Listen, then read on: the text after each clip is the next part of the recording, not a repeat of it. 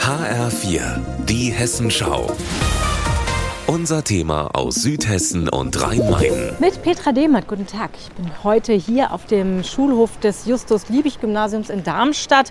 Und hier ist schon seit 7 Uhr ordentlich was los. Der gesamte neunte Jahrgang ist hier am Rumwuseln, hat eine Bühne aufgebaut, hat Technik aufgebaut. Denn heute soll ein sogenannter Stratoballon gestartet werden. Also ein riesiger, gasgefüllter Ballon, der hoch bis in die Stratosphäre steigen soll, ca. 38 Kilometer hoch. Dort soll eine Kiste mit Messinstrumenten dann Daten sammeln. Und ähm, das Ganze ist ein Projekt, das den ganzen Jahrgang 9 betrifft. Und einer der Hauptorganisatoren ist der Physiklehrer Patrick Hartmann.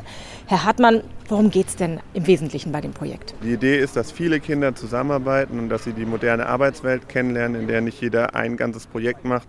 Und sie müssen sich hier lernen abzusprechen, ihr Fachwissen einzubringen. Das ist ja der zweite Versuch dieses Jahr. Genau. Was war passiert? Ja, vor knapp zwei Wochen ist leider unser Seil gerissen, was den Ballon mit der Sonde verbindet.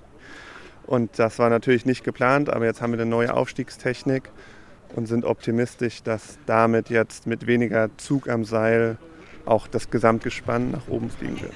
Inzwischen ist hier auf dem Schulhof ein Podest aufgebaut. Es stehen Biertischgarnituren drauf zu einem großen, einer großen Fläche. Und hier wird jetzt der neue Ballon ausgerollt. Ganz vorsichtig mit Handschuhen. Damit er nicht beschädigt wird, die Hülle, weil die ist ganz sensibel. Soll ich die ausmachen?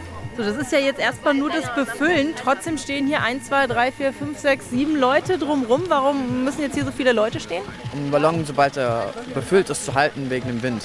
Ein Stück Panzertape am Ende. So, und jetzt steht der Schulleiter Thomas Schmidt auf der Bühne, hat das Mikrofon in der Hand. Und jetzt geht's gleich los. Ich habe heute Morgen im Radio gehört, die Darmstädter geben einfach nicht auf. Jawohl! Und wir stehen hier startbereit zum zweiten Start. Für euch! Wahnsinn. Es funktioniert. Unfassbar, mein Puls ist auf. Oh ich weiß nicht wie hoch. Die Kinder freuen sich, liegen sich in den Armen.